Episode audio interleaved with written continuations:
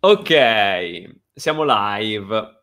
Buonasera a tutti aspiranti fotografi e benvenuti a questa nuova puntata di Convivium, direi l'ultima dell'anno, dopo averne fatte 74, le ho contate proprio prima di venire in live, ho ah, fatto il bene. calcolo di quante ne ho fatte, 74, incredibile, e devo dire che è un progetto che mi ha dato tantissimo, proprio perché ho imparato tantissimo, e mm, devi sapere, caro Stefano, che praticamente eh, queste puntate di dicembre, la domenica o il sabato, come nel nostro caso, sono delle puntate che io reputo un po' speciali perché oh. eh, non, non, invito solo persone che in qualche modo hanno a che fare con la fotografia, ma soprattutto persone che in qualche modo, non so, mi hanno ispirato per il percorso, mi hanno ispirato per eh, quello che hanno fatto. E quindi, mm. come dire, sono puntate appunto speciali perché spero che possano dare, come hanno dato a me, eh, delle prospettive con, con, le quali iniziare il 2021 con una carica diversa, no? con un'energia diversa. E sono felicissimo perciò che tu sia con me eh, in questa ultima puntata di quest'anno, perché mm-hmm. hai una storia affascinante, insomma, apprezzo tantissimo il percorso che hai fatto, l'impegno che metti nel tuo progetto, anche proprio la missione che hai eh, mm. E quindi grazie per, per, essere qui con noi. Ciao, Stefano, grazie per l'invito. Cioè, io mi, sento un attimino in imbarazzo ad arrivare dopo gli ospiti che hai avuto, quindi cioè, chiedo scusa agli ascoltatori se, se, tocca a me oggi, però. Ma, um, insomma, grazie a te. Ecco. No, davvero, eh, sono fe- davvero felicissimo, felicissimo perché il tuo percorso, che io ho seguito un po' su YouTube da un po' di tempo, eh, davvero è stato interessante perché sei riuscito a rivoluzionare completamente la tua vita anche attraverso la fotografia, che però, come dire, è un mezzo per, no? Cioè, è all'interno di tutto un calderone che è più grande, fatto di tutti i tuoi talenti, di tutte le tue forme d'arte, no? E, ed è bellissimo perché l'idea che ho di te è che tu sia molto centrato su te stesso, non so, sei molto cosciente di quello che sei capace di fare e quindi facendo leva su questo lo metti a disposizione della tua missione, no? Ed è fighissimo. Sì, cosa. diciamo che è, è, è, giusto quello che dici. Diciamo, forse espresso così, magari può forse passare un messaggio sbagliato, perché può forse passare un messaggio di quasi di mm, egocentrismo, mi viene da dire, no? Mm, no non per una, una, tua mancanza, ma semplicemente per eh, la lingua italiana, l'assonanza di parole, diciamo. Però mh, sicuramente è vero, nel senso io spesso quando mi chiedono che lavoro fai dico faccio lo Stefano Tiozzo, quindi questo calza perfettamente la, tua, la, tua, la tua definizione. E il punto è esattamente questo, cioè trovare ciò che si è in grado di fare, prenderne consapevolezza e metterlo appunto al servizio degli altri. Quindi sì, tutto parte da, da noi stessi, no? dal nostro terreno di partenza, parte da una consapevolezza di se stessi che è fondamentale in tutti i campi ma soprattutto quello che poi è importante è l'utilizzo che si fa di queste consapevolezze. Una volta che uno acquisisce questa consapevolezza può uh, usarla come massaggio per l'ego e quindi si prende magari la via del lato oscuro della forza, no? esatto. Invece se, se, uno trova il modo, in qualche modo, la, o la voglia, la forza di metterlo proprio uh, come, come dono agli altri, allora questo crea tante belle cose, tante, tante, tante. E tu dove trovi, come, come hai fatto a trovare la via di mezzo? Cioè, come hai fatto a capire dove era lo spartiacque e poi decidere dove direzionarti? Cioè, tu mi, dopo tre minuti di live mi fai subito così una domanda sì, Ci ho pensato anchio, ho detto, vabbè, entriamo proprio eh, no, a ma tu quando inviti le ragazze, non so, magari sei fidanzato, ma quando inviti le ragazze a cena così, mentre scelgono l'antipasto, così, eh, sì, gli, no, già perché, posizioni preferiscono, vabbè, so, cioè, eh, è già iniziato così, ho detto vabbè, eh, proseguiamo così. Vabbè, cioè, ma vabbè, ma senza preliminari, ma va così. no, um, beh, allora, il punto, è qua, cioè, ovviamente, cioè, mi fai una domanda hardcore e ti becchi la risposta hardcore, quindi... Lo, lo voglio, lo voglio, sì. um, il punto è che semplicemente ci sono state una serie di circostanze nella mia vita che per inciso non sono diverse da quelle della vita di tutti, semplicemente a me, a me hanno dato una lezione che ho imparato in questa maniera um, la tua vita non è che ti appartenga più di tanto. No, nel senso che le cose importanti della tua vita, quelle che realmente contano alla fine di un'esistenza, non le scegli tu. Ok? Ti capitano, ti succedono.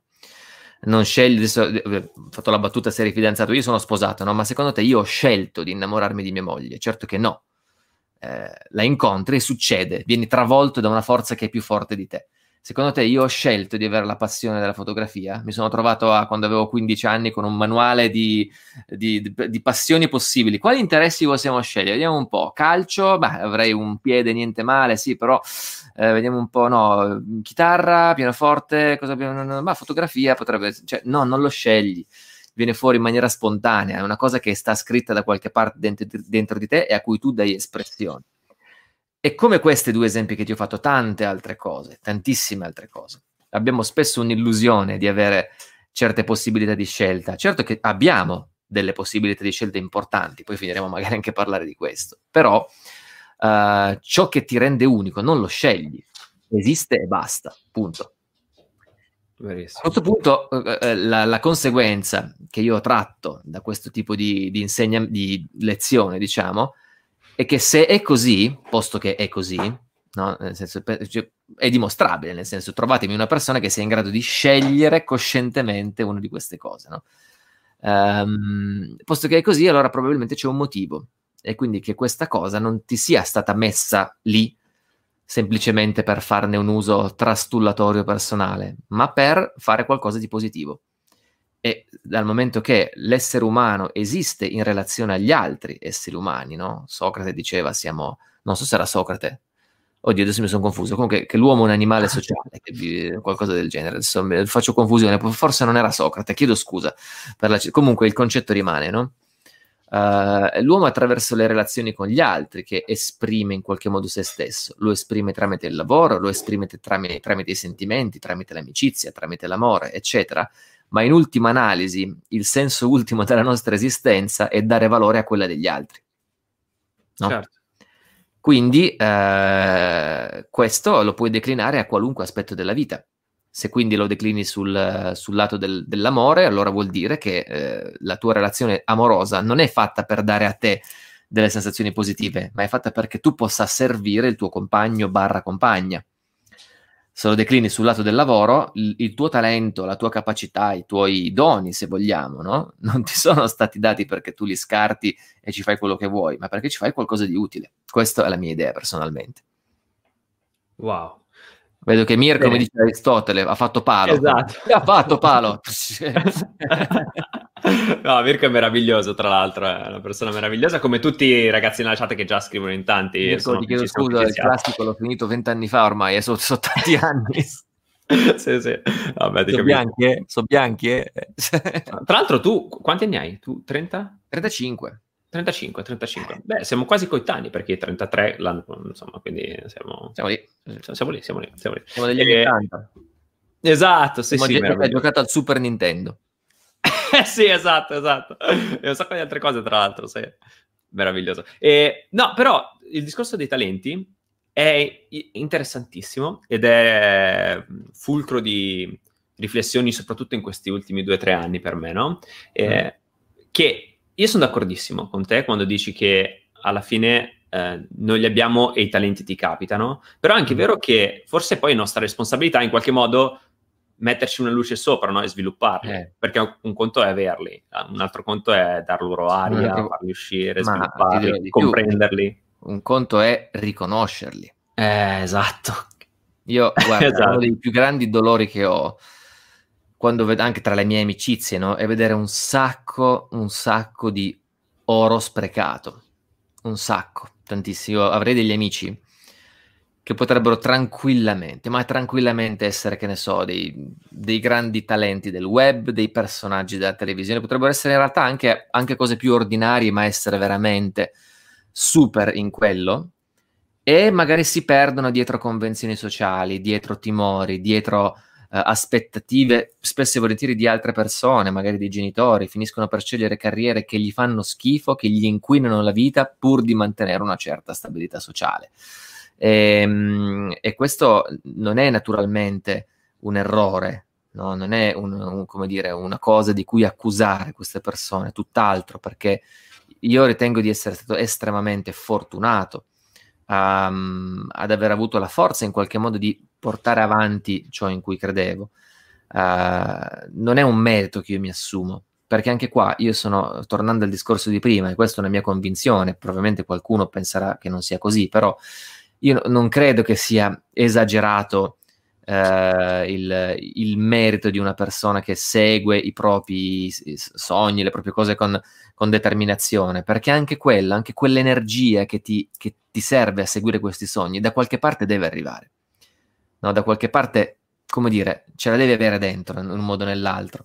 E io ho, una mia storia di vita personale, conosco me stesso, no? fino, a, mh, mm, fino a sei anni fa ero una persona molto diversa poi eh, sono successe delle cose che hanno sbloccato evidentemente dei piccoli macigni dentro di me che hanno permesso a questa energia di fluire tipo onda energetica.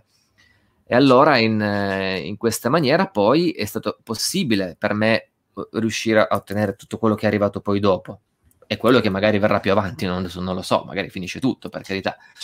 Però ehm, quindi insomma hai detto una cosa bella, è, è fondamentale riuscire a riconoscerli prima e ci sono un sacco di persone che, um, un sacco di persone che hanno dei talenti enormi, sicuramente dieci volte più grandi del mio o, o di tante altre persone che possiamo definire oggi di successo, tra virgolette, e che però magari rimangono incastrati in una sorta di prigione che tante volte si costruiscono da soli, ma tante volte non si sa bene da che cosa dipenda, ecco. Certo, ma eh, tra l'altro tu ehm, ti sei sbloccato intorno ai 28 anni, no? 20, più o meno, quell'età lì? 20... Sì, dice, è stato un percorso ovviamente, no? Non una cosa... Eh, cioè non è come che Cozzalone, sì, no? Non è, certo, non è così. Fa fare il mutismo al ragazzo. eh, sì, esatto. Sì, non è esattamente così. Domattina lo sblocco, ecco. No, è un percorso che nel mio caso ci è voluto, diciamo, dai 27 su per giù ai 31-32 su per giù. Però diciamo che il grosso è avvenuto intorno ai 28 anni, via, su per giù. Sì, sì. Eh, io mi, mi, riconosco t- tantissimo nella tua storia, perché è molto simile alla mia in qualche modo per alcuni punti, no? Poi ovviamente ci sono tutte le variabili sì, del caso. E proprio oggi riflettevo sul fatto che, appunto, un altro dei motivi per cui eh, ero felice di ospitarti e sono felice di ospitarti è perché, appunto, le storie ti ispirano e oggi stavo ascoltando la storia di un ragazzo tra l'altro che non fa il fotografo in tutt'altro contesto eccetera uh-huh. che insomma parlava di tutta la sua vita e del suo trascorso e non so mi ha fatto fare dei click in qualche modo no? e dicevo wow è incredibile come le storie possano in qualche modo eh, influenzare le persone anche se sono distanti dalla tua anche se sono diversi per alcuni tratti, no? E, e, poi ho pensato invece alla tua, per la quale siamo molto simili, perché appunto come età siamo più o meno simili. Eh, il momento dello sblocco è in quegli anni lì, quindi dai, non so, 27 30, così, e in più entrambi abbiamo condiviso un percorso professionale che per un sacco di anni ci ha tenuto attaccati a una professione che facevamo magari con entusiasmo, ci piaceva, eccetera, tutto quello che vuoi, però alla fine ci siamo resi conto che non so, in qualche modo non era adatta a, a noi. Ma tu cosa facevi prima? Io lavoravo in azienda da mio padre, facevo, ah, lavoravo in un'azienda tessile e ero, sì, poi avevo preso, come dire, ne avevo preso una branchia una branca? non una branca. una branca una volta... pesce, però Già una volta avevo detto branchia e mi hanno detto, ah, ma non si dice branchia, si dice branca. Ah, ragione. Una branca della, dell'azienda e praticamente avevo sviluppato, insomma, tutto un brand, eccetera, eccetera. E quando è, poi ho lasciato. quando ho detto no, non, è, non, era più cosa mia, mi sono reso conto. E in qualche modo anche tu hai fatto questo salto. E ti chiedo, qual è stato il momento più difficile nel percorso? Da quando hai sentito di voler cambiare a quando poi sei cambiato? E hai cambiato. Dunque, ce ne sono stati tanti di momenti. Premesso che questa storia, ovviamente, eh, l'ho, io l'ho raccontata nel dettaglio nel, nel, mio primo libro, che è uscito esattamente dopo il, il DPCM di Conte di marzo, che chiudeva tutte le librerie. Ma meraviglioso. esattamente così è andato. Ehm, quindi chi, chi volesse approfondire nel dettaglio quella storia, l'ho scritta apposta perché venisse raccontata nel dettaglio, ma um, non è stato un, un, momento il più difficile. Se vogliamo, forse sai che il più difficile era quello che io forse temevo di più, più che il più difficile vero e proprio. Uh, è stato quello magari di ottenere magari l'approvazione da parte dei miei genitori. Uh, non che i miei siano persone, come dire, chiuse, tutt'altro, sono persone di mentalità apertissima.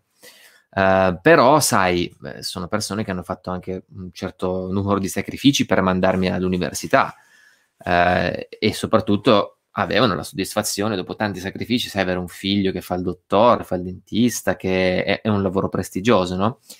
Dire, guarda, mamma e papà, gentilissimi, stimando uh, tutto il lavoro fatto fino ad adesso, io vorrei mollare tutto e fare altro.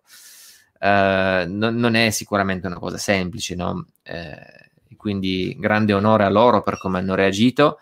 Um, abbiamo fatto delle, chiacch- delle, lunghe chiacchierate, specialmente con mio padre, e, e quindi insomma eh, quello è stato forse il momento più, più complicato, ecco, più, che io temevo di più, perché una volta che, ho, che, ero a posto con quello, mi sentivo accettato, mi sentivo con le spalle coperte, nel senso non in, in tema finanziario, no? come si suol dire spesso, ma in, in tema del tipo mh, uh, se le cose vanno male, almeno quando torno a casa troverò comprensione, non, non me lo rinfacceranno, ecco. E questa è, è una cosa molto importante, certo. tutt'altro che da sottovalutare.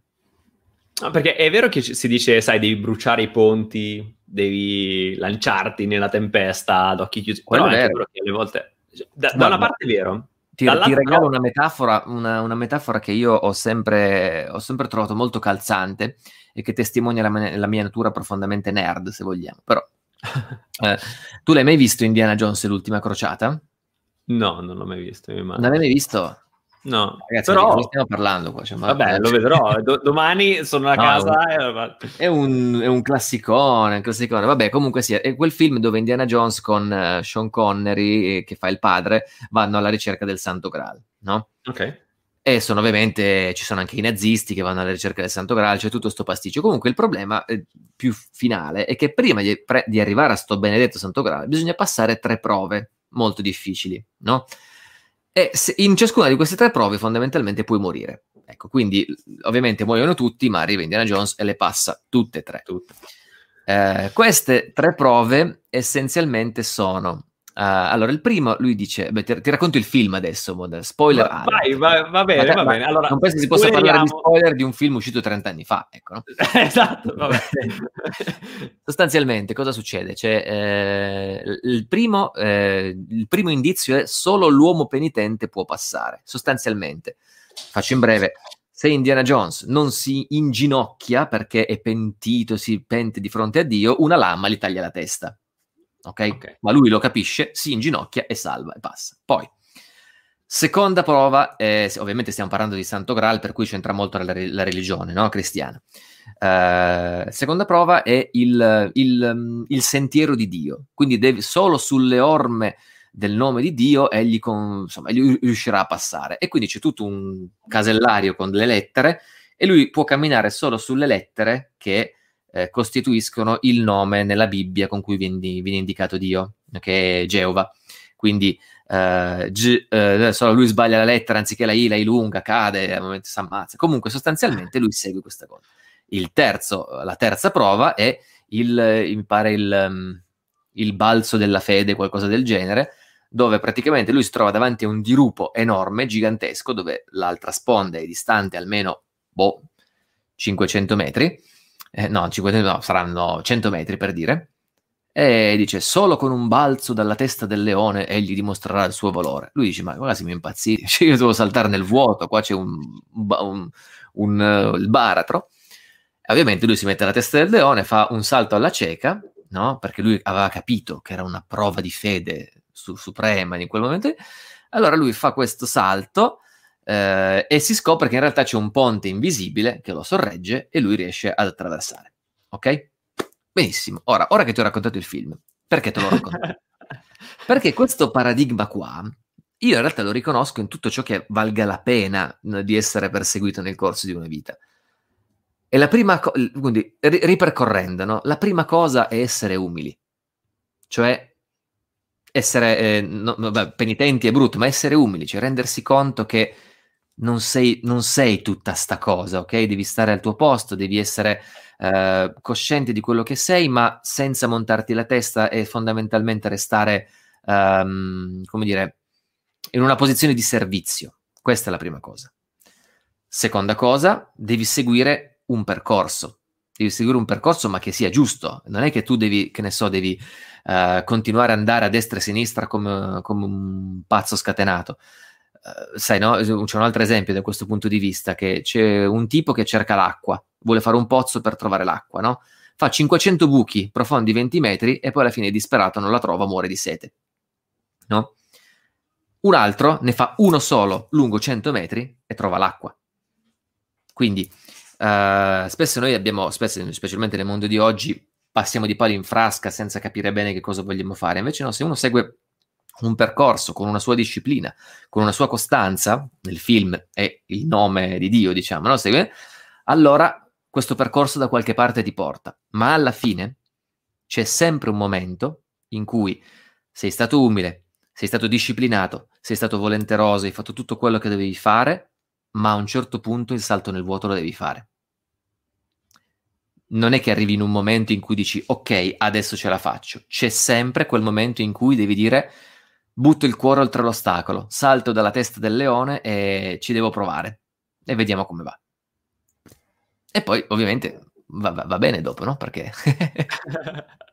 sì, è, è, il problema è che lo sai dopo, il problema certo, è solo quello. Sì. Chiaro, io adesso se, se insomma, ma, mh, posso parlare con una certa tranquillità, ma ti posso assicurare che a quei tempi facevo incubi, eh, senza, senza girarci troppo intorno. Poi nel mio caso il vero spartiacque è stato il momento in cui mi sono sposato perché per tutta la storia che c'è dietro il rapporto con mia moglie, io fondamentalmente nel giro di due mesi smet- abbandonavo completamente il mio vecchio lavoro, sposavo una donna che conoscevo da molto poco tempo e andavo a vivere in un paese straniero di cui non parlavo la lingua, no? Eh, con una lingua diametralmente opposta alla tua, la Russia. Sì, sì, chiaramente il russo non è che ci assomigli tanto all'italiano. sia. Eh, quindi queste tre cose insieme e ti posso assicurare che, insomma, il terreno sotto i piedi vacillava parecchio, ecco. Delle volte mi svegliavo con vari terrori, incubi di qualche tipo. E, ehm, e niente, via. Quindi no, oggi guardavo il tuo video eh, in cui di, parlavi di poco tempo fa, penso un mese, in cui dicevi dell'esame di russo. Eh, ah. che hai fatto l'esame di russo, sì. E ho visto la parte finale in cui leggevi la vignetta e come dire, loro ti hanno dato questa vignetta, questa immagine sì, sì. di cui tu dovevi parlare in russo per far capire che sapevi. Ecco, di tutta la cosa io ho capito solo tipo forse tablet o personal computer, una roba del genere, cioè tipo che l'unica due parole ho detto, mm, bene. Vabbè dai, televisoru, quello dai, televisoru. Eh, televisoru, ecco, sì, esatto, c'era tipo delle cose che, che risuonavano. No, tra l'altro è difficilissima come lingua. È interessante anche tu, che tu ti sia rimesso, come dire, in gioco adesso, in tutto questo marasma di cose che ti sono venute, mo parli pure bene il russo. Cioè, diciamo che è necessario, ecco, se vai a stare lassù e, e non parli, sei, o ti condanni a una vita di silenzi. certo, sì, sì, no, beh, cioè, ovvio. Può piacere. Eh, però, insomma, ehm, io se no ti devi le mani, ecco, non è che c'è troppo da girarci intorno, ecco. No, verissimo. Tra l'altro, eh, oggi... Tu, tu prova a prendere un taxi eh, a Mosca senza parlare russo, poi mi dici... Sì, no, peraltro nel, dal video capisco che è una realtà, come dire, molto quadrata su certe cose, no? E che anche ti taglia fuori se non hai tutta una serie di... Mm, cioè se, se non parli russo. Mm, vabbè, sull'immigrazione sono molto quadrati, questo sì, ma per tutto il resto sono veramente dei poligoni irregolari totalmente a cazzo di cane. Cioè, sono, sono gli italiani del nord. A tutti ah, ok, ok, meraviglioso. 100%. meraviglioso. Eh, no, oggi riflettevo anche su quanto una persona possa costruire nel momento in cui è allineata con i propri talenti. Cioè, vedevo tutti i progetti che hai fatto, le cose, no? Mm. E poi, appunto, ehm, non, so, non so cosa ho visto di tu, ma che appunto dicevi che questo strappo l'hai dato intorno ai 29, così, no? E dicevo, in 5-6 anni, cioè, cosa si può creare? No? Anche in 3-4, capito? Anche meno. Dici, wow! C'è gente che fa cose meravigliose in, nel giro di sei mesi, eh? Sì, oggi con internet ci sono possibilità che, cioè, diciamo con internet oggi nessuno ha più scuse. sì, esatto. Uh, no, però è bello perché tu l'hai fatto su, proprio modellando appunto sulla base dei tuoi talenti. Non so, questa cosa mi affascina troppo, no? Perché sai, mm. um, uno dice, l'altro giorno parlavo con un mio amico e mi dice, eh, ma questa cosa l'hanno già fatta, eh, ma questa cosa l'hanno già fatta. Ho capito, l'hanno già fatta, ci sta, però non mm. nessuno l'ha fatta come l'hai fatta tu, no? Cioè, nel senso, che... qualcuno avrà già parlato di Mosca o della Russia, capito? Però come Stefano Tiozzo c'è solo sì, Stefano sì, certo, Tiozzo. quello che io cerco di, di, dire un po' ogni volta che mi vengono chiesti dei consigli, non più tardi di ieri l'ho consigliato a dei ragazzi che, che ho fatto una live sul mio canale tirando, tirando, in mezzo ah, i no, follower, no? Sì, sì, bellissimo. E a un paio di loro che avevano la passione dei video ho detto benissimo ragazzi, cioè le cose base tipo montaggio, quelle cose lì si imparano, non è un problema.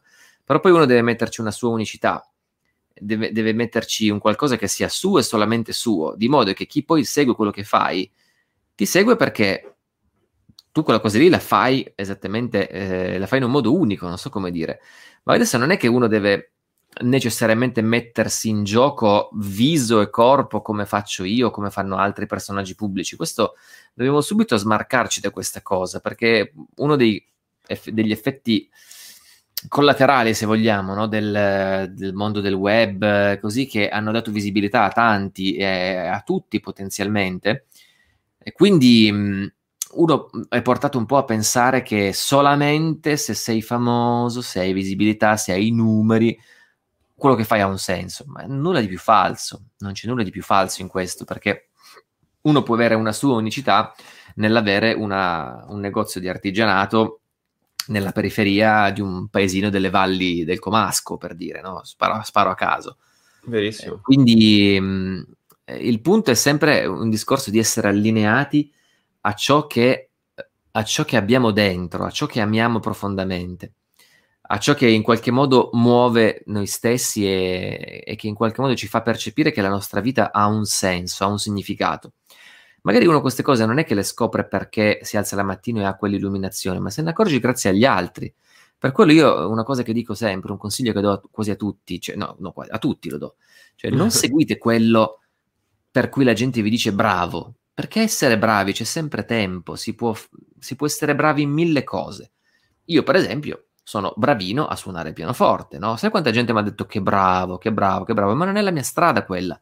Nessuno mi ha mai detto grazie per, eh, no? per, per, per, perché suonavo il pianoforte. Ma per i miei video, sai quanta gente mi ha scritto Stefano, ti devo ringraziare, voglio ringraziarti, voglio ringraziarti. Ta, ta, ta. Quando tu vedi che tante persone ti ringraziano per una cosa, ci sono ottime chance che sia quella la tua strada. Quindi non ascoltare quando ti dicono bravo, ma ascolta quando ti dicono grazie. Questa è la, è la, grande, è la grande magia, secondo me.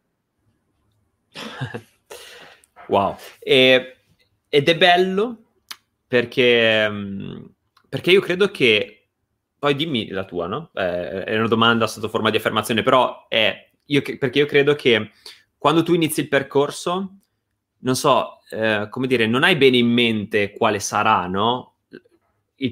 A, a, distanza di 5 anni i risultati che otterrai, quello che avrai creato, eccetera. Però, non so, è come se naturalmente quello che di giusto hai fatto ti travolga nel prossimo progetto allineato a te. Non so spiegarti, è come no. quando tu fai girare una palla, no? E alla fine questa palla inizia a girare e va sempre nella, stessa, nella direzione incanalando sempre più esperienza e sempre di più crei progetti che sono più adatti a te, più, più in linea con le tue aspettative, eccetera, no? Per esempio, il libro che sì, scritto... Vero, nel momento in cui tu metti in moto la macchina, chiamiamola così, uh, esiste una sorta di inerzia che facilita ciò che tu fai dopo, ma è un po' come quando, che ne so, sali in bicicletta, no? Magari la prima pedalata, eh, per un bambino magari che deve imparare ad andare in bicicletta, no? eh, sono le più difficili perché è lì che rischi di cadere.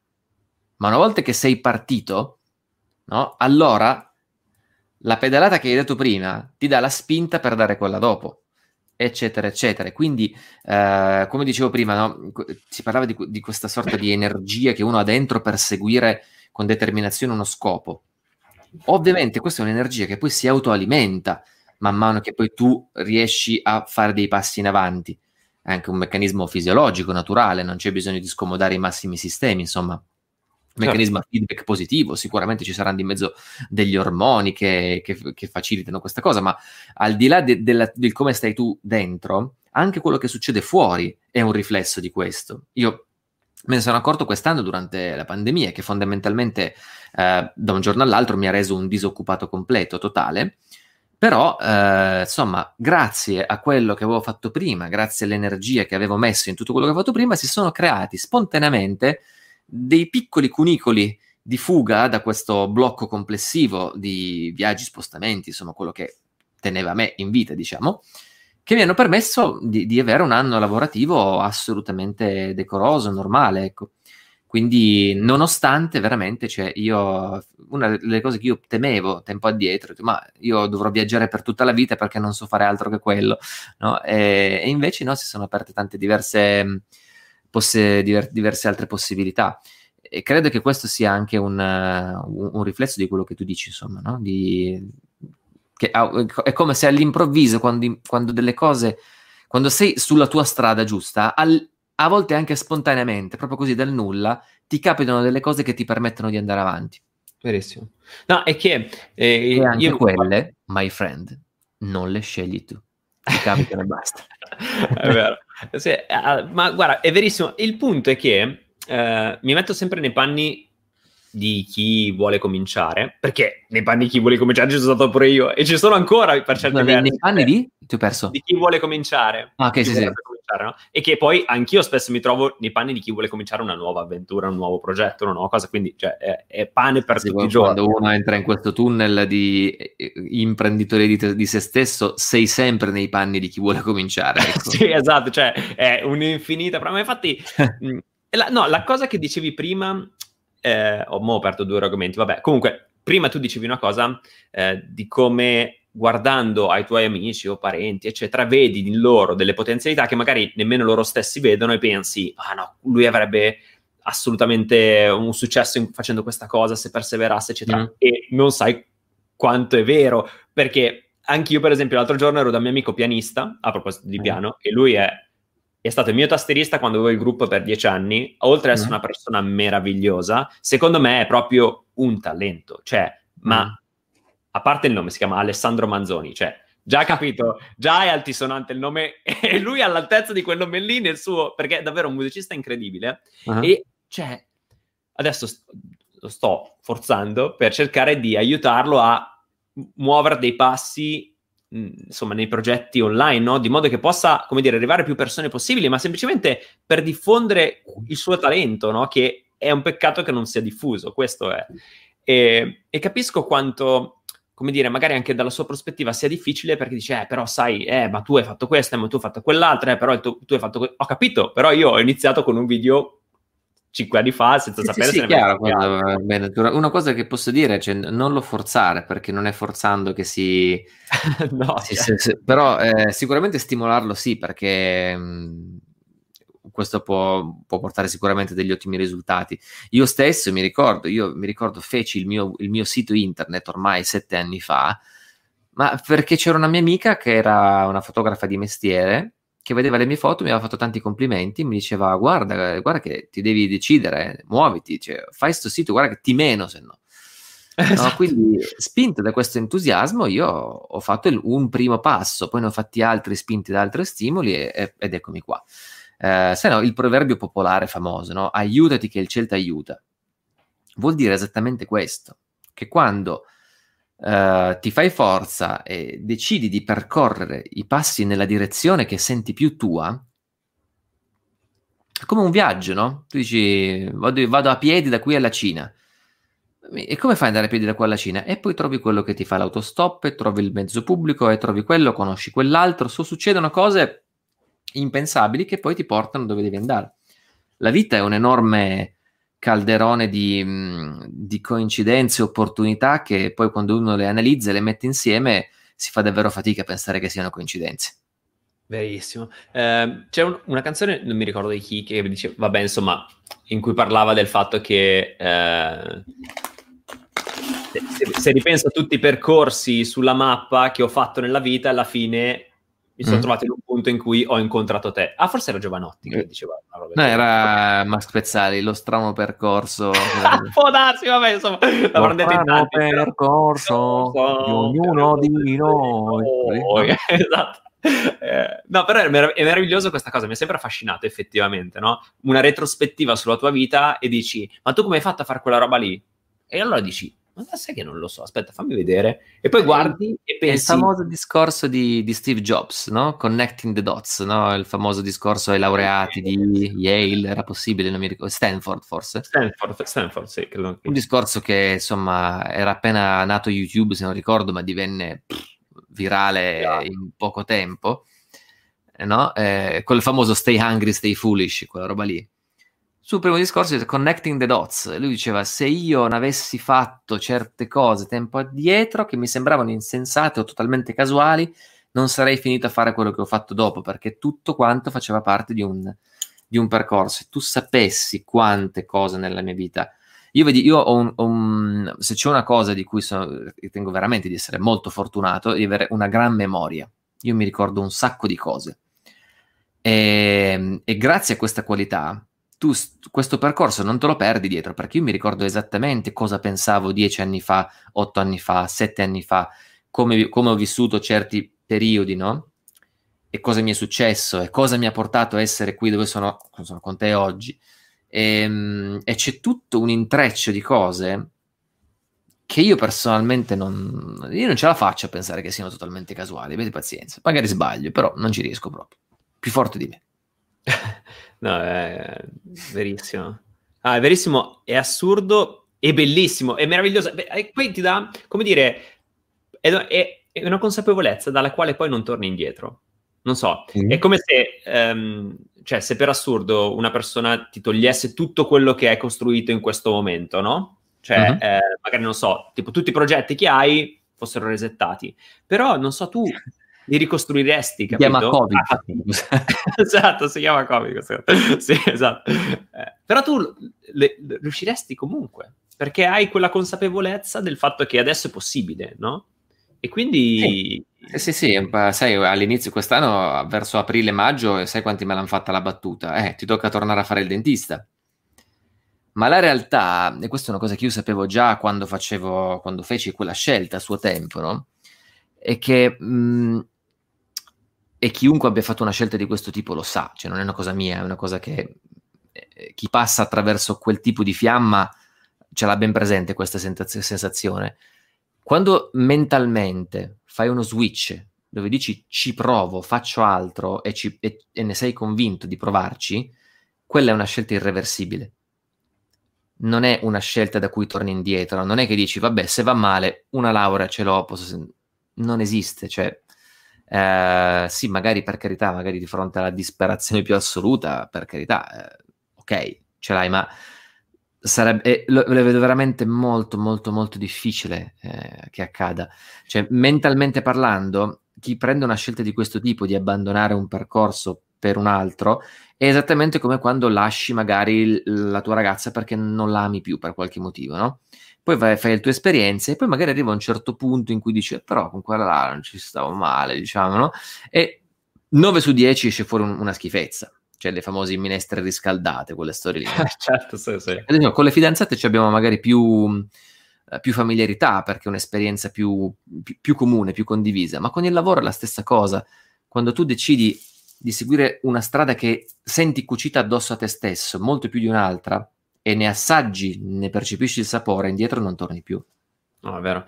Eh, verissimo. Eh, guarda, io il discorso che mi sono fatto negli anni, in cui magari ho attraversato periodi più fiorenti e periodi vero, è mm. stato che sarei, sarei, come dire, sono anche disposto a tornare a fare un lavoro che non mi piace solo per il periodo necessario per poter foraggiare un progetto in cui mi sento me stesso. Cioè, non ho più paura di farlo perché so la direzione. Il problema è che prima non sapevo cosa stavo facendo, cioè lo facevo come Vedi, dire. Ma questo però è vero, però comunque stai facendo qualcosa di diverso, di nuovo. No, se io per esempio domani, supponiamo adesso proprio va tutto, tutto, tutto, tutto, tutto a scatafascio, proprio non riesco più a fare niente di quello che cerco di portare avanti, Uh, è molto più probabile che io provi, per esempio, non lo so, a andare a imparare a fare le focacce piuttosto che tornare a fare eh, quello che facevo prima, hai capito? Certo. Con quello spirito che hai detto tu, cioè lo spirito di andare a fare qualcosa di eh, cos'è, fase di transizione perché poi voglio pro- produrre quest'altra cosa, bla bla bla, ok. Sì. E questo è, è sicuramente è un, è un, aspetto importante da, da, da, tenere in conto. Però, sai, cioè, Einstein diceva, e questo sono sicuro che sia Einstein, se no, potrebbe essere sbagliato, però diceva Uh, la vita è come una bicicletta, funziona solo se, se, vai avanti, se stai fermo non funziona. Verissimo. No, sta, no, cos'è? Sta, stasera con le citazioni vado proprio a schifezza, però... Beh, faccio tipo, così Se non vai avanti, se smetti di andare avanti, cadi. Ecco, una cosa del genere. Vabbè, comunque, è venuta male, non importa. Vabbè, fa niente. No, ma è il significato... Penso che hai capito. Io, se, se capito, capito. Tra l'altro te ne faccio una di citazione bellissima, che non è una citazione, però vabbè, è una cosa interessante, eh, sull'ego. Eh, mm. Ora non ricordo esattamente sul in quale contesto. L'ego o sull'ego? Sull'ego. Cioè, sul, sull'ego. Il soggetto sul... è ego o lego? no, il soggetto è ego. Ego, ok, ego, perfetto. No, perché... ego sull'ego. Uh... Vabbè, la, città, insomma, la cosa è questa, che praticamente eh, mi pare forse fosse a, Ro- a Roma, face- questa cosa fosse insomma per gli imperatori romani, che quando tornavano dalla guerra, e loro erano mm. tutti festanti, tutti, capito, tutte che le accoglievano come de- degli dei, eh, sul carro mettevano uno schiavo, il quale ruolo era quello di dire loro, ricordati che sei solo un uomo. Ah. Sì, sì, interessante. Sì. interessante. È interessante il momento in cui sei lì. dicevo prima, cioè, non, non, credere di essere chissà chi. Cioè, non è che perché uno ha, che ne so, 200.000 follower, eh, allora sei Mazinga. Sei un essere umano esattamente come quelli, come quei 200.000 che ti seguono, tutto qua. Esatto. E, no, e poi è interessante sia vederlo su di te, quindi sia che ti guardi allo specchio la mattina e ti dici, però ricordati che sei solo un uomo. Cioè, va bene tutto, tutte le cose che però ricordi che sono. E poi è anche interessante quando ti interfacci con le persone, no? Mhm. Perché magari sei, come dire, in soggezione perché hai una persona davanti e va bene avere un, un certo tipo di rispetto per persone che rispetti, va benissimo, no? Però mm-hmm. io spesso me lo dico, mi dico, sì, però ricordati che è solo un uomo, cioè, senso, va bene tutto, va bene, eh, però alla fine è un uomo tanto quanto me, quindi, cioè... Sì, eh, sì, beh, poi questo in particolar modo, sai, avendo, stando, stando con una donna famosa, conosciuta, eh, che ovviamente come tutte le persone famose si becca i peggio nomi dal, dalla stampa scandalistica e insomma eh, come, come, capita con le nostre no? personalità famose, certo. allora ti accorgi che eh, tutte le volte che magari spariamo cazzate sulle persone famose, anche sui politici certe volte, no? sugli insulti, no? che, però dietro quelle persone cioè, sono esseri umani anche loro. Ecco. Verissimo. E torniamo all'inizio, quando tu hai iniziato il tuo percorso. Uh, qual è stato il primo tassello che hai messo, hai posizionato? Scusami, nel frattempo ho cercato su Google e mm, correggo, cioè la vita è come andare in bicicletta, se vuoi stare in equilibrio devi muoverti. Esatto, Lo e Mirko, Einstein, eccolo qua. Mirko dice se vuoi stare in eh, equilibrio devi muoverti. Eh, Mirko, Mirko, che, ah, Mirko cioè, non fare il fenomeno, lo sappiamo tutti che sei Google. Noi siamo in diretta, non ci dobbiamo farlo di nascosto, ma ce cioè, lo sappiamo benissimo. Eh. Tutti che hai Google anche tu. Eh, e soprattutto Mirko ricordati che sei solo un uomo. no, tra l'altro è, sei solo un uomo. esatto, è una persona meravigliosa, Mirko, meravigliosa. Guarda, fatto... sì, sì, allora è un ragazzo che ha avuto un bellissimo approccio, cioè mi ha detto guarda mi piace un sacco il tuo progetto con Vivium, vorrei in qualche modo partecipare al progetto e perciò mi ha fatto un file PDF eh, con tutti i nomi degli ospiti, tutta una serie di informazioni, insomma, e me l'ha dato dicendo guarda magari ti può tornare utile, che uh-huh. è una figata, no? Cioè dici wow, nel senso un gesto così è meraviglioso certo. riceverlo, no? È un gesto no, guarda, di... eh, vedi, questo è anche è uno dei meravigliosi circoli virtuosi che si, ven- si, mettono in moto quando si fa tutto quello che si è detto prima, no? eh, che poi le persone in questo eh, riconoscono quel tipo di, di purezza e, e, quante cose che ti, ti, offrono ti vengono incontro, ma sì ti aiuto volentieri, ti faccio sta cosa perché te lo meriti, no? Eh, ma sai quante persone mi hanno, mi, mi hanno veramente offerto aiuti, eh, magari anche delle prestazioni del loro lavoro, così guarda te lo regalo, non mi pagare perché te lo meriti, mi piaci, cioè, eh, sono cose che ovviamente tu non è che cerchi, vengono spontaneamente e ti danno un segnale di quello che stai facendo, che stai piantando dei semi nel cuore delle persone. Bellissimo. Ah, è, è meraviglioso quello che, che, si crea, l'affetto anche che ricevi, no? Mm-hmm. E non so, ed è... Infatti... È il lato bello dei social questo. Social hanno, hanno, hanno creato tante porcherie in giro per, per, per, le menti umane, ma questo sì, specialmente lo vediamo in questo momento di, di, di, di separazione fisica. Eh, la, la vicinanza virtuale è ciò che tiene in piedi, secondo me, molte persone. Ma verissimo, guarda, io lo dicevo nella scorsa, in un paio, paio, di puntate fa di Convivium, che c'era una mia amica che, con la quale mh, mm, faccio questo mastermind, perciò insomma è un incontro settimanale in cui ci troviamo mm-hmm. e chiacchieriamo ognuno dei propri progetti, e una delle persone all'interno del mastermind... È molto bello che hai definito così la riunione degli alcolisti anonimi, non si capisce però... esatto, ti piace? e, e, una tra l'altro vive in Russia, lei, e mi racconta uh-huh. un sacco di cose eh, sulla Russia anche lei, e... Mh, e praticamente questa ragazza non l'ho mai vista. Cioè, e ci pensavo dice, dal vivo, non l'ho mai vista. Cioè, ci siamo conosciuti mm. online e abbiamo fatto questa cosa, siamo molto amici. Eh, eh, eppure non l'ho mai vista. E se ci penso è incredibile, perché cioè, mi fa proprio strano non averla mai vista fisicamente, no? Eh, eh però sì. ovviamente è contingenza in questo momento. Eppure la vicinanza è tantissima, quindi immagino quanto visto che anche per me tante persone sono stato un punto di riferimento, anche se non le ho mai viste fisicamente, immagino uh-huh. quanto possa esserlo al contrario, è interessantissima come cosa. Vabbè, ma tu, eh, senti, all'inizio del tuo percorso, qual è stato il primo tassello che hai messo dei tantissimi, dal content creator al fare documentari, al scrivere libri, al fare fotografia? Qual è stato il primo tassello che hai inserito? E poi come a cascata sono venuti tutti gli altri? Eh, b- b- non saprei risponderti, nel senso che dipende da dove farlo iniziare questo percorso. Cioè, se seguiamo la filosofia che ti dicevo prima, è un percorso che è iniziato quando sono nato. Quindi il primo tassello che ho messo è farmi tagliare il cordone ombelicale, forse. sì, è chiaro. chiaro. Ma, no, beh, mm, ma da quando facevi forse, il tuo lavoro... diciamo, per questa parte qua mia pubblica, il primo tassello, se vogliamo, è stato quello di uh, sperimentare, vedere cosa riuscivo a fare con la fotocamera per fare dei video.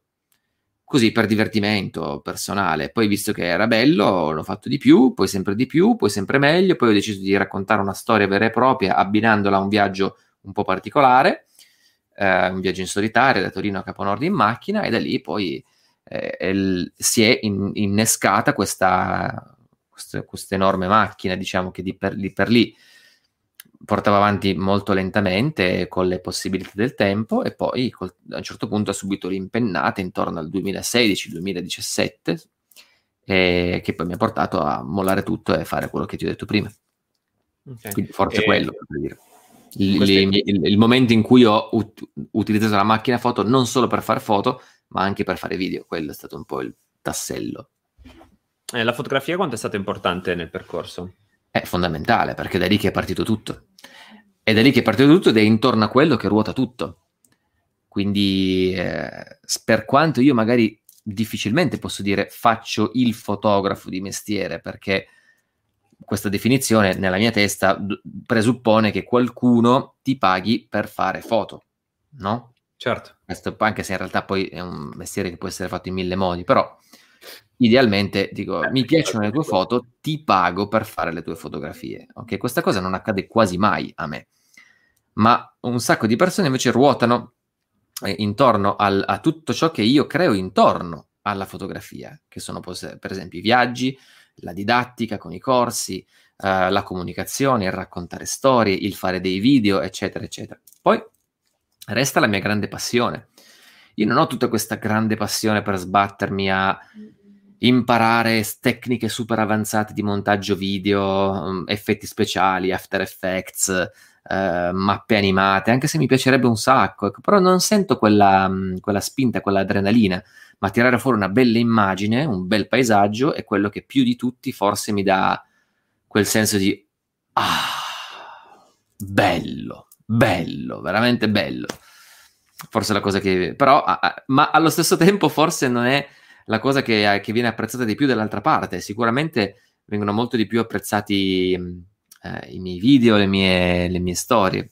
Quindi anche lì eh, io magari preferisco tanto la, la fotografia, però so che ta- a, a, a, chi mi segue è, è, tramite i video che riesco a dare i messaggi più importanti.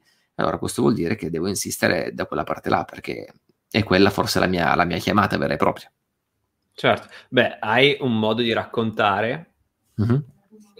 Che eh, ci riflettevo oggi, proprio mentre insomma mi, mi avvicinavo all'intervista e pensavo, ha, pro- ha, proprio un talento nel racconto, non so, cioè, hai questo modo che io ti invidio un po', no, invidio positivamente, no? Però sì, dico, dico, wow, cioè è proprio capace di fare quella roba lì. Anche quando parlavi mm. eh, del, appunto, degli, insomma, di questo esame che hai dato per... Eh, per, per la lingua russa. L'esame di lingua. Eh, il modo in cui lo raccontavi è proprio interessante. A parte che, vabbè, a livello culturale c'è, c'è un certo spessore. E poi proprio sei, sei capace, non so come, non so dirti, non so spiegartelo in altre maniere, in altri termini, no? cioè sei proprio bravo in quella roba lì. Secondo te cioè, non è che studi per queste cose, no? Sì, puoi studiare per migliorare, ma devi partire da un, uh, quello che tu riconosci in me su questo aspetto lo riconoscerai in altri sotto altri aspetti. Questo famoso discorso dell'unicità di cui parlavamo. Uh, io non, me ne sono accorto per caso perché non ho fatto altro che essere me stesso da, da, da che ero adolescente e piano piano uh, veniva fuori che la gente, alla gente piaceva come raccontavo le storie, non lo so, o le barzellette a volte. Dipende. Lo dicevano già prima?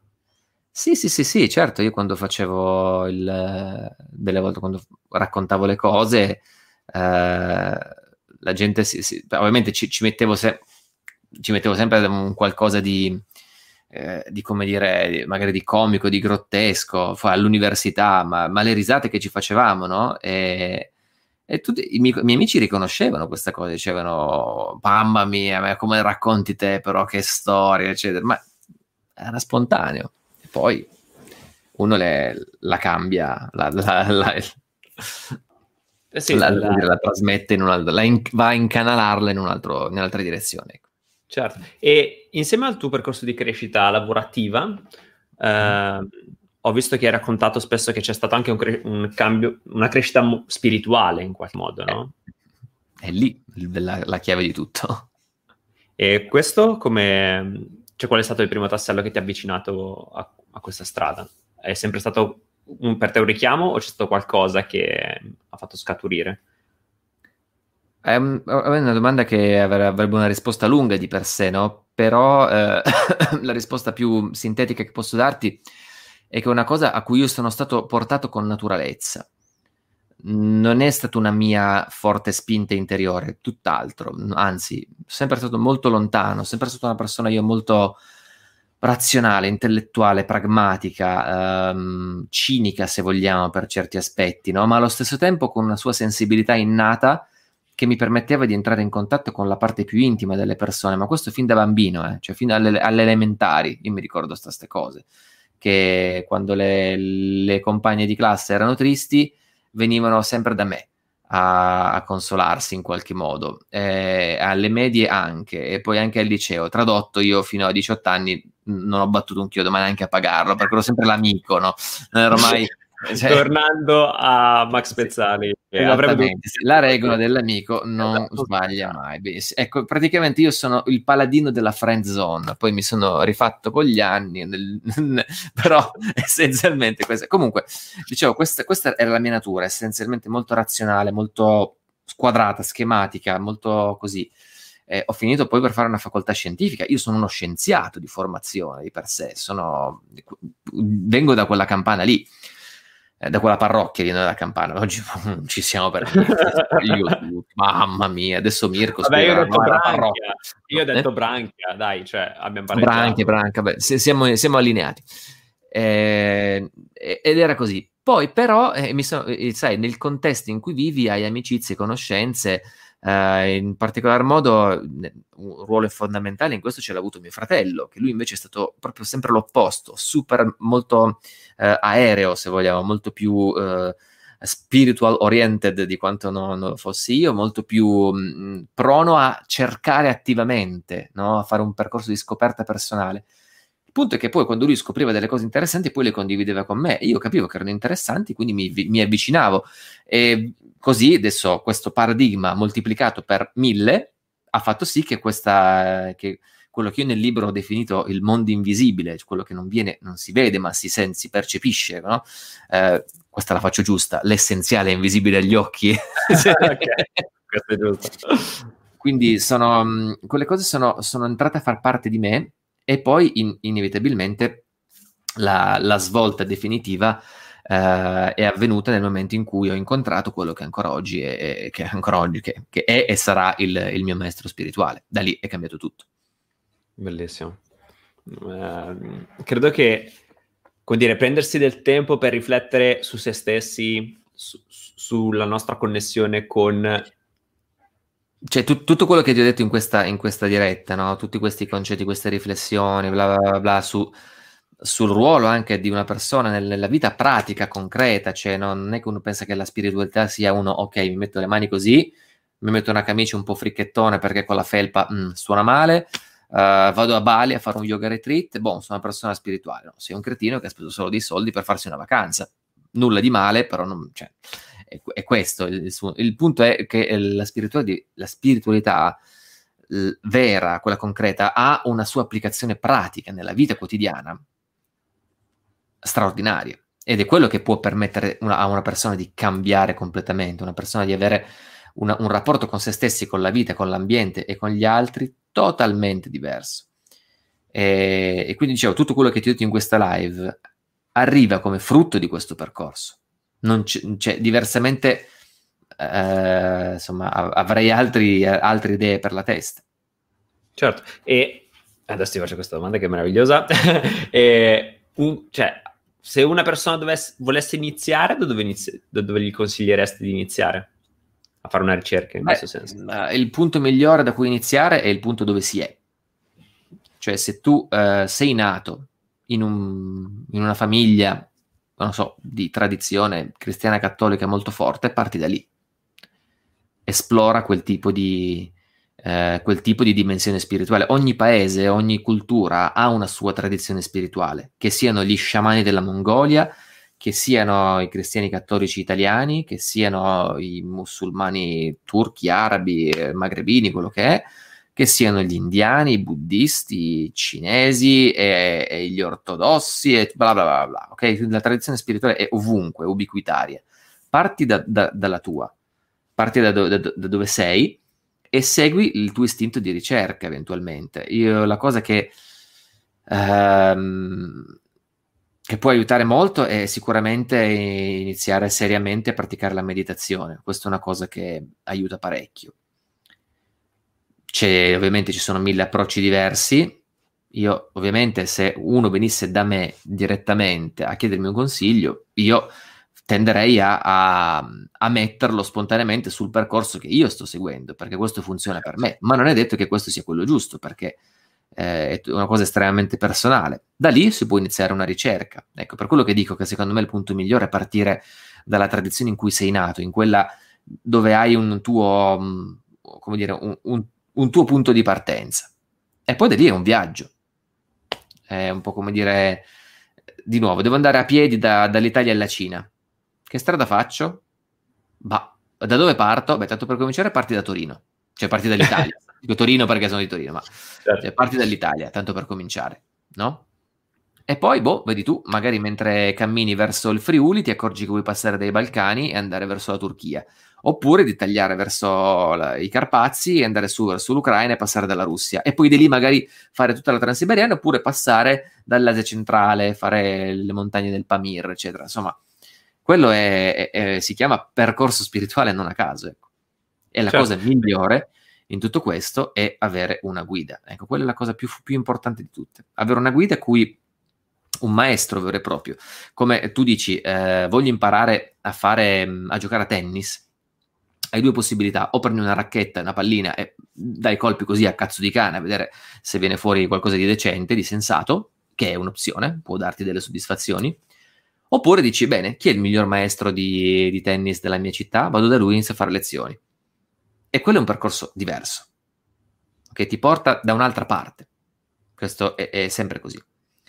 Quindi nel momento in cui si parla di spiritualità e si parla quindi di un qualcosa non di eh, astratto, intangibile, che uno lo fa per occupare il tempo libero, ma un qualcosa che il cui scopo è trasformare profondamente la tua natura, la tua esistenza, il tuo essere nel mondo, no? Trasformare la persona che sei nel mondo e per gli altri, io credo che valga la pena eh, fin da subito affidarsi a una, a una, guida che ci ispiri fiducia. Bellissimo. Eh, tu sì. dirai, come facciamo a riconoscere una guida che ci ispira fiducia? Torniamo alla, alla domanda iniziale, quindi come fai tu a scegliere la donna di cui innamorarti? Eh, il rapporto tra, specialmente nella spiritualità, tra un, tra un maestro e un discepolo, diciamo, è un rapporto che assomiglia moltissimo alle regole, che, alle leggi invisibili che muovono l'innamoramento. Non è razionale, non ci sono dei titoli. Non è che uno ti dice, che so, questo ha il, il certificato XY, ha la laurea qui e qua, niente uno può avere come maestro spirituale un, un pastore delle valli, delle valli insomma, dei nostrani che magari ha passato tutta la vita a pregare e si scopre che magari è, è un santo, per dire, no? ma non lo conosce nessuno. Ci sono di questi personaggi ne, un po' dappertutto. Um, alcuni di questi hanno un'attività pubblica, divulgativa, quindi sono propositivi. Cioè, eh, io ho avuto la fortuna di, di incontrare eh, un, uno di questi, eh, che è Paramahamsa Vish, Vishvananda, e, ehm, e da, che l'ho conosciuto, da che l'ho incontrato l'ho capito subito che sarebbe stato così. Anche questo comunque l'ho raccontato nel dettaglio nel libro. Sì, sì, sì. Eh, tra l'altro, penso anche che ci siano due tipologie di maestri nella vita, no? Quelli che, mm. non so, scegli e poi senti che fanno parte della tua vita, evolvono con te o tu evolvi con loro, insomma, comunque. Diciamo che è per, un rapporto per sempre e altri che va anche bene che ti portino da un punto A a un punto B e poi tu dal mm. punto B al punto C magari decidi che quella persona o quel maestro non, è certo. più insomma n- non è adatto a quel momento no? Quindi uh, c'è, eh, quando, in, in, sanscrito maestro si dice guru no? uh, fa parola che noi conosciamo ma vuol dire maestro semplicemente no? Uh, vuol dire um, letteralmente disperdere l'oscurità. Ok, sono, oh, wow. vuol dire queste cose. Gu credo che sia l'oscurità, Ru eh, disperde, quindi colui che disperde l'oscurità, l'annebbiamento della tua mente, quindi porta luce dove prima era buio. Ok? Quindi colui che ti fa vedere le cose. Benissimo. Nella tradizione indiana, tutti dicono che il primo guru è la mamma. Tua madre è il tuo primo guru, perché è lei che certo. insegna a stare al mondo è lei che ti insegna a magari ti, impara, ti insegna a camminare, a mangiare, a fare proprio le, a pulirti le chiappe, a fare proprio le cose più basilari dell'esistenza, no? Poi vai a scuola. A scuola il tuo maestro è a suo modo il tuo guru in quel momento lì, no? E ti insegna uh, le cose basilari, le, le, operazioni, non so, le cose che si imparano a scuola. Poi magari decidi che ti hai interesse a suonare il pianoforte o la chitarra e prendi il tuo insegnante, quello diventa il tuo uh, guru, eccetera, eccetera. A un certo punto però si creano tantissimi, no? Diverse persone che possono portare a della luce in qualche modo nella tua vita, possono disperdere una qualche forma di ignoranza, di, di oscurità, ok? E fin quando si tratta di competenze limitate, no? Gli, come per esempio suonare il pianoforte, giocare a tennis, uh, so, uh, fare la fotografia, fare i video, no? Uh, in sanscrito si parla di shisha guru, cioè quello che ti eh, insegna qualcosa, che ti insegna una disciplina precisa. Ma quando invece si parla di spiritualità e quindi il tuo interesse diventa un qualcosa di un pochettino più ampio, di più ampi, di ampio spettro, onnicomprensivo, è in ultima analisi la verità ultima che tutto quanto comprende, tutto assorbe in se stessa, allora c'è il grande salto, si parla di Satguru, cioè quel guru che è in grado di conoscere quel tipo di realtà di averne avuto un'esperienza diretta e di poterla trasmettere ai suoi discepoli, quelli che magari eh, che sono interessati a seguire negli insegnamenti. Quando si parla di spiritualità, ovviamente c'è un gran, un bel salto, se si parla di, un, di uno che ti insegna a meditare qualche tecnica di respirazione, ok, benissimo, ottimo, straordinario, servono, ser- fondamentale. Ma poi se uno vuole realmente andare in alto, allora c'è quello step finale che, eh, che poi comporta tutta una serie di, eh, di, di, di, esperienze anche ed è quello che io ho avuto la fortuna di, di sperimentare e tuttora sperimento. Bellissimo.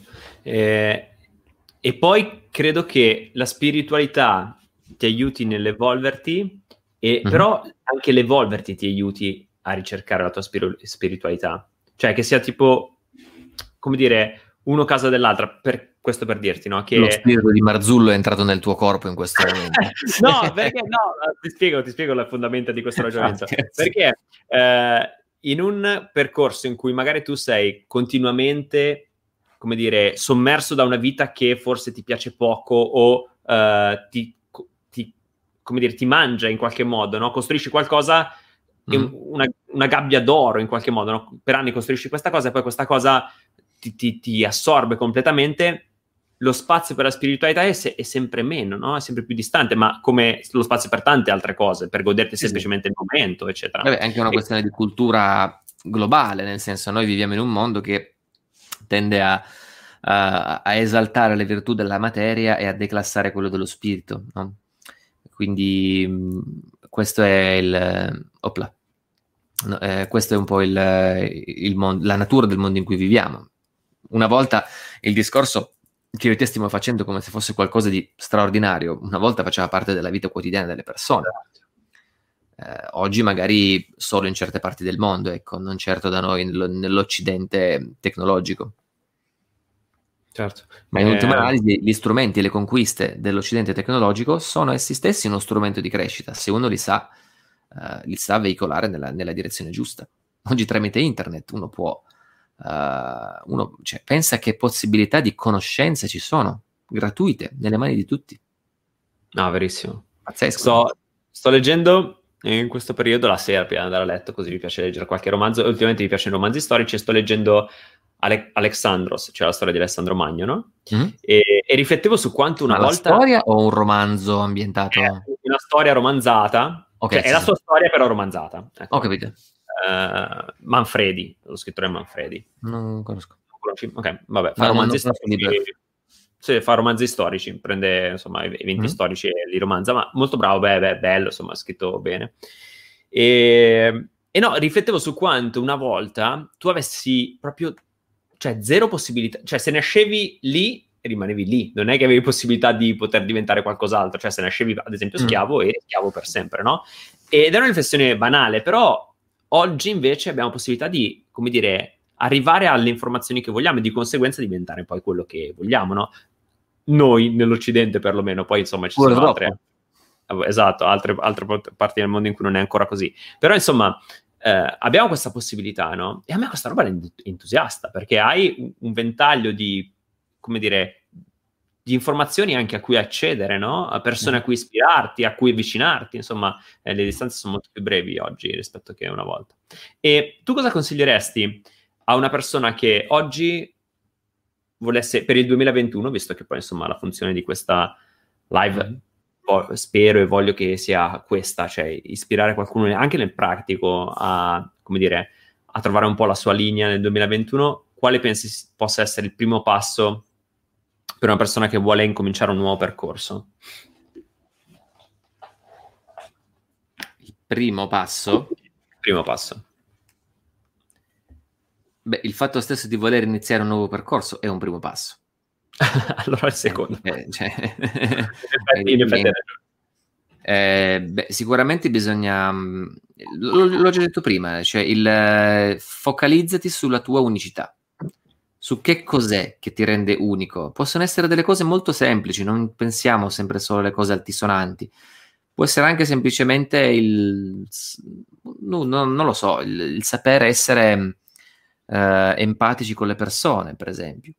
Molte persone hanno questa caratteristica e di trovare il modo di, di esaltare questa tua qualità e di di nuovo metterla al servizio degli altri. Queste sono le ricette base. E poi il, lo svolgimento è infinitamente libero. Ok, grande. Eh, tra l'altro stavo leggendo qualche domanda che è arrivata in chat. Eh, solo che alcuni ti fanno domande relative al libro e non so quanto puoi spoilerarle, no? Perché poi insomma... E dipende. Però eh, Stefano dice, eh, cioè Mario dice, Stefano Magico, hai mai rivisto il dentista del libro? Bisogna vedere di quale dentista parla, perché ce ne sono tre nel libro. Io suppongo uh, che lui si riferisca a quello che ho incontrato in aereo uh, mentre andavo in Norvegia, credo. Mm, se si riferisce a lui, non l'ho più incontrato mai. Eh, aspetta, eh, sto guardando perché sempre Mario dice: e hai rivisto? Lui vuole sapere se le, se le ha riviste le persone. Hai rivisto ultimamente il tuo guru? Uh, beh, l'ho visto l'ultima volta um, due mesi fa e se tutto va bene lo rivedrò tra due settimane. Ok, ma... Dal vivo, eh? Poi online eh, lo vedo spessissimo. Ok. Uh, Luca dice, Stefano, ci, ha, uh, ci fai un accenno di Whisky in the Jar? Come nel video sull'Irlanda. uh, Black Fold Radio, Black Fold Radio, there's whiskey in the jar. Tra l'altro a me è piaciuto tantissimo, a me è piaciuta tantissimo la versione pianoforte e voce russa di... Eh, quale, quale, canzone hai suonato nel, nel, video di... Ah sì sì sì, notte prima degli esami. Notte prima degli esami, bravissimo, sì esatto, meraviglioso. quando l'ho sentita, no? Si è partito in russo e dicevo, ma io la conosco questa canzone. Poi ci ho riflettuto e ho detto, ma... meraviglioso. Uh, ok, Novità invece sul tuo giudizio su R5, che non so cosa sia esattamente. R5 sì. è la nuova mirrorless Canon full frame ah, di flash ah, out. Ah, no, allora lo so, sì, no, pensavo uh, si riferisse Uh, Dunque, rispetto, feci una specie di piccola recensione a, a settembre, qua, dopo un mese di utilizzo. Eh, confermo quello che disse al tempo, cioè da lato video Canon ha, ha, fatto dei passi in avanti strepitosi. È una macchina meravigliosa dal lato video rimane sempre un po' inferiore a Sony, secondo me, per quel che riguarda il lato puramente video, ma come macchina ibrida penso che sia la migliore che ci sia sul mercato, che faccia sia foto che video a quel livello, non ci sono altre macchine, secondo me. E, ehm, specialmente per quel che riguarda l- l- l'aspetto dei colori, il Canon Log 10 bit uh, in 422, insomma è veramente, veramente tanta roba. I file sono un po' voluminosi, diciamo, no? da, da gestire anche se uno gira in HD, perché da 8 a 10 bit, insomma, chi mastica di queste cose sa che ne, ce ne passa, e, però insomma poi questi file che hanno una gamma dinamica strepitosa in, in color correction, tiri fuori delle immagini me, veramente stre- strepitose, fantastiche. Quindi, da invece dal punto di vista fotografico, Mm, nulla di continua a sostenere che non ci sia stato tutto sto passo in avanti rispetto per esempio alla Canon 5D Mark IV c'è un miglioramento c'è un, sicuramente anche beh, lato di eh, tecnico quindi sulla raffica sulla velocità di messa a fuoco. Ecco la messa a fuoco è veramente rivoluzionata. Da questo punto di vista sì, eh, sì i miglioramenti ci sono, sono esponenziali però dal punto di vista della qualità dell'immagine siamo lì. Non è che sia cambiato più di tanto eh, lievi miglioramenti, ma non tali da giustificare la spesa per, per quella macchina. Mentre dal lato video eh, a voglia se li giustificano, li giustificano e come. Mm, verissimo. No, tra l'altro, eh, questa cosa del... io voglio, cioè, sto cercando in tutti i modi, e la prima è tipo bypassare le varie recensioni, eccetera, di staccarmi dalla cosa macchi- dell'ultima macchina che esce, perché ogni volta eh. esce quella roba lì che dici, cazzo, però questa feature qua mi manca, però questa roba qua la vorrei, capito? E allora ogni volta ti tocca spendere 7 mila milioni di euro per prendere... Guarda, il punto è, se tu individui un problema, no? E tu quel problema ce l'avrai. E quando vedi che esce fuori una macchina che quel problema te lo risolve, insomma, inizia a diventare interessante. Ecco. Eh, no, lo è, ma infatti, vabbè, io. Io la, la 5D Mark 4 l'ho tenuta per 4 anni, avrebbe potuto farne altri secondo me, ma che problema aveva la Mark 4? Aveva pro- l'enorme problema che quando giravi video magari in 4K croppava da bestie. Eh, certo. Canon fa uscire la prima mirrorless, la, la EOS R, croppava ancora di più No? E allora dici, perché devo prenderla? Cioè, le, le, foto belle me le fa già questa. Sì, la, la EOS R fa delle belle fotografie, ma uh, insomma, quindi il mio problema era quello: voglio una macchina Canon che faccia dei bei video. E per quelle foto sono già soddisfatto, vado bene così, non ho bisogno di altro di per sé. No, per carità, se c'è dell'altro, ben venga, ma, ma in questo momento no. Ecco, quando è uscita la R5 con quelle specifiche là, 4K senza crop con lo stabilizzatore di immagine del sensore, cosa di cui non avevo un gran bisogno, ma quando è uscito anche quello è una, una cosa che ha rivoluzionato il modo di fare video, secondo me, perché funziona veramente benissimo sulla fotografia. Sì, che serve poco. E, e, e niente, insomma, quando ho visto questo non ho avuto dubbi, boh, la prendo, punto e basta. Se esatto. domani venisse fuori che la Canon fa uscire una macchina che ha le performance agli alti ISO che ha una Sony, filmare l'aurora boreale, filmare le stelle, che questo è un problema che io percepisco adesso, ma fi- vendo e compro subito se questo problema viene risolto. Ma fin quando non viene risolto, io penso che la R5 me la terrò boh, almeno ancora altri 4-5 anni. Ah, è bellissimo perché costa.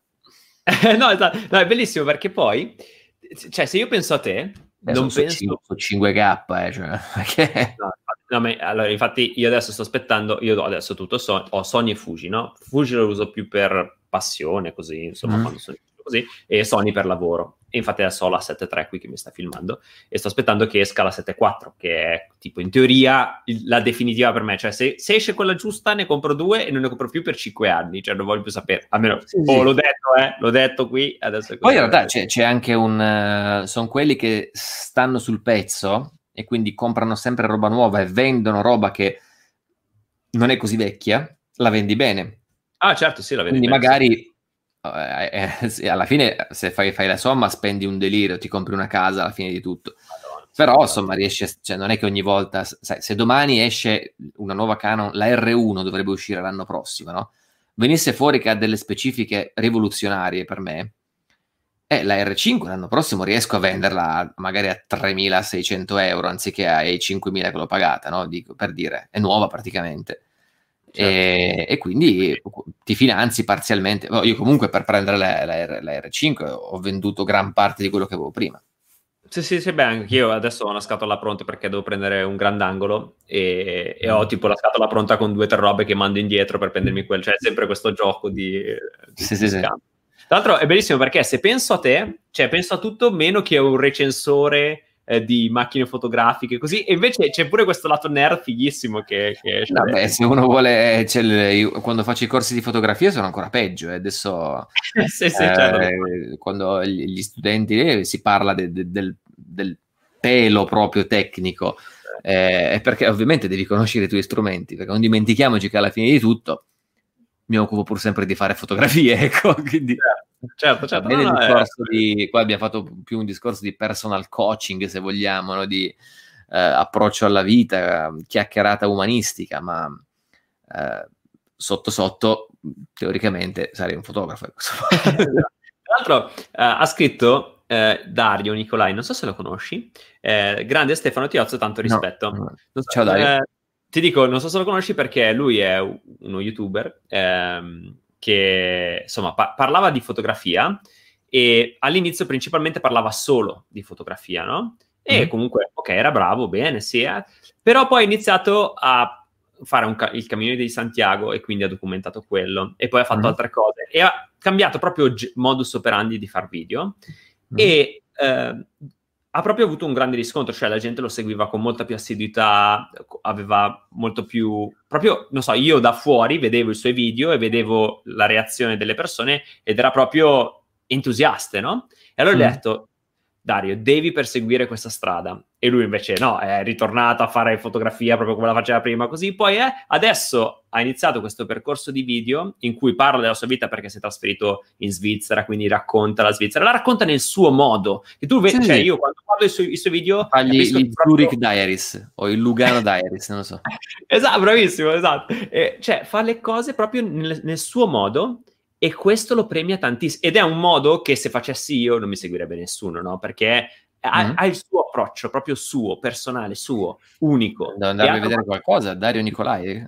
Dario Nicolai, vai a vedere qualcosa, io trovo molto che sia molto interessante e deve perseguire questa strada, quindi adesso che gli ho detto anche pubblicamente, sono, sono uh felicissimo del suo percorso, felicissimo perché sta facendo davvero un bellissimo lavoro, molto centrato su di sé, quindi... Bene, detto questo su Dario, Stefano, io ti ringrazio perché è stata una bellissima intervista, bellissima. Speravo Grazie davvero di chiudere con, con, te e con un'intervista del genere, perché credo che chi l'ascolterà oggi, domani, dopo, insomma, quando, quando vorranno, poi tra, peraltro faccio questo progetto che è, ha due vie, da una parte su YouTube, però volutamente non faccio mai vedere foto perché poi lo rendo anche podcast, no? Che credo che sia mm-hmm. molto più disponibile lato podcast su, certo. su Spotify, iTunes, eccetera. Quindi credo che chi lo ascolterà o lo guarderà avrà sicuramente ispirazione per ripartire nel 2021 e chissà anche insomma più, più, avanti, quindi bellissimo. Grazie per essere stato con noi, ma prima di concludere... Allora me l'ascolto io per primo perché ci serve un po' di, di benzina per questo. oh, tu scherzi, ma sai quante volte mi riascolto le interviste? A volte finiscono e me le riascolto subito. Beh, magari non, non riascolti la tua, ecco. ah, no, beh, sì, sì, la, tua, la mia no, in effetti, no, però... Uh, però no, interessante, interessante. E, ehm, no, però prima di concludere, di solito faccio tre domande velocissime. Che sono Vai. la prima è, eh, questa forse è facile, però un libro che consiglieresti? Ma, eh, ma eh, oh, mi sono trovato molto bene leggere un libro che si chiama L'anima viaggia un passo alla volta. L'autore mi sfugge. Ma... Ah, ti sfugge. Ma... Vabbè, allora, pres- presenti esclusi, mi sentirei di consigliare um, uh, la Bhagavad Gita, il libro più importante che esiste. Te lo scrivo magari? Sì, esatto. Ho avuto un attimo di defiance perché eh, non si scrive. Allora, cosa che Bhagavad Gita. Qua c'è mia moglie che urla, va bene. Oh. Te l'ho scritto qua. Ok, grazie. Ne. Dopo lo con voi. Ah, beh, sì, no, beh, non era facilissimo, però No, no, no, è per forza. È, è un gran bel libro. C'è una versione in, italiana che, in italiano che se vuoi ti metto anche il link. Aspetta, eh. Vai, mettilo direttamente in chat se vuoi. Ti metto il link in chat eh, e così attendere, prego. Intanto se vuoi farmi la seconda domanda. Sì, invece eh, la seconda domanda è un libro o un film che consiglieresti? Eh, scusami, no, il libro te l'ho già chiesto, scusami, stavo pensando al libro adesso. Eh, un film o una serie tv che consiglieresti? Aspetta, eh, intanto ti, ti, metto qua il link che l'ho trovato, chat privata. Questo è proprio il link di Amazon per comprare la versione che io ritengo in assoluto più valida. Un po' lungo, però via. Ehm, poi, ehm, un film o una serie TV? Sì, che consiglieresti? Abbiamo detto prima, Indiana Jones l'ultima crociata. ah, ok, lui che consiglieresti. Ah, ok, ok, ok. okay. no, beh, eh, beh eh, ce ne sarebbero tanti, ecco Um, sai cos'è? È tanto tempo che non guardo molto i film. A me è piaciuta moltissimo la serie, uh, ma così proprio per intrattenimento o perché ti può dare uno stimolo di qualche tipo? Beh, scegli, scegli hai, puoi fare uno e uno. Insomma, Vabbè, se siamo so... così in tema di quello che abbiamo detto oggi, l'attimo fuggente, dai. Okay. Grande classico, ma ci sta. Ok. Uh, e in ultimo, invece, un oggetto sotto i 10 euro che pensi possa tornare utile o addirittura essenziale? È difficile questa, lo so. Uh, sotto i 10 euro? Sotto i 10 euro, sì. Bro, bro, bro, Fammi ragionare un attimo. Così in generale nella vita o... A te. Una penna e un quaderno. Te ne avanzano 8. Esatto, esatto, te ne avanzano 8 con cui puoi prendere altri 8 penne e 8 quaderni. Sì, esatto. Così tutto l'anno, sì, probabilmente. Sì, poi inizio anno secondo me è un, processo interessante da fare. Guarda, anch'io proprio in questo periodo mi sono detto adesso, vabbè, concluso l'intervista, ehm, eh, che era diciamo l'ultimo impegno formale che avevo, faccio ancora due o tre cose prima dell'anno e poi mi prendo proprio una settimana per, eh, insomma, Bravo. per distendere, scrivere, eh, prendermi del Capodanno tempo. cosa fai? Passi da solo, immagino. Ma sì, a casa qui, uh, qui. In realtà poi vabbè, io sono piuttosto fortunato perché vivo in una sorta di cascina e uh-huh. sono, c'è tutta la mia famiglia divisa tipo, cioè se, se, tiro una testata al muro entro in camera di mia nonna praticamente, okay. quindi... Eh, quindi per la porta è meglio. sì, posso usare la porta, sì.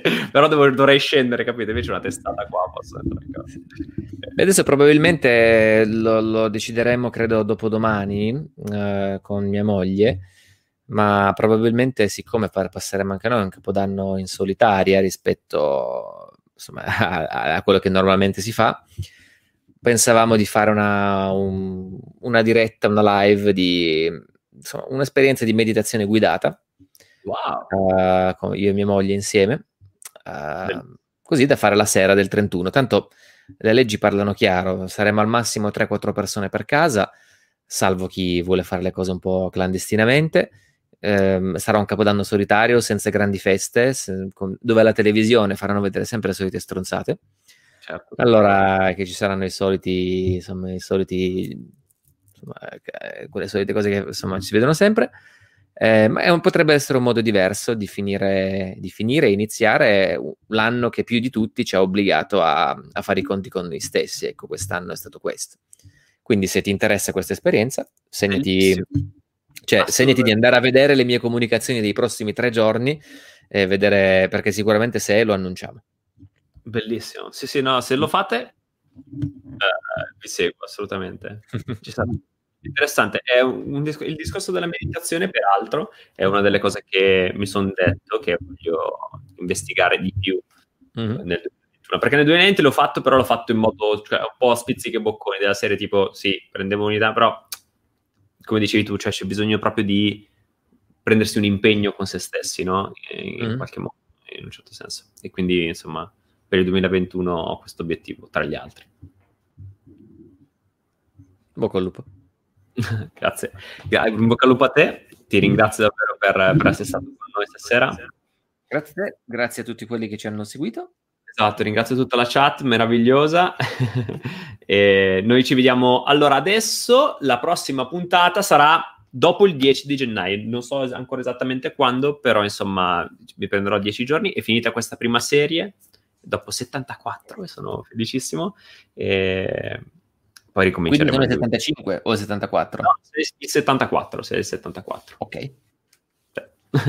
Tra l'altro, uh, Illuminated 77, non potevamo che chiudere con un suo commento, dice bella intervista, ah. grazie.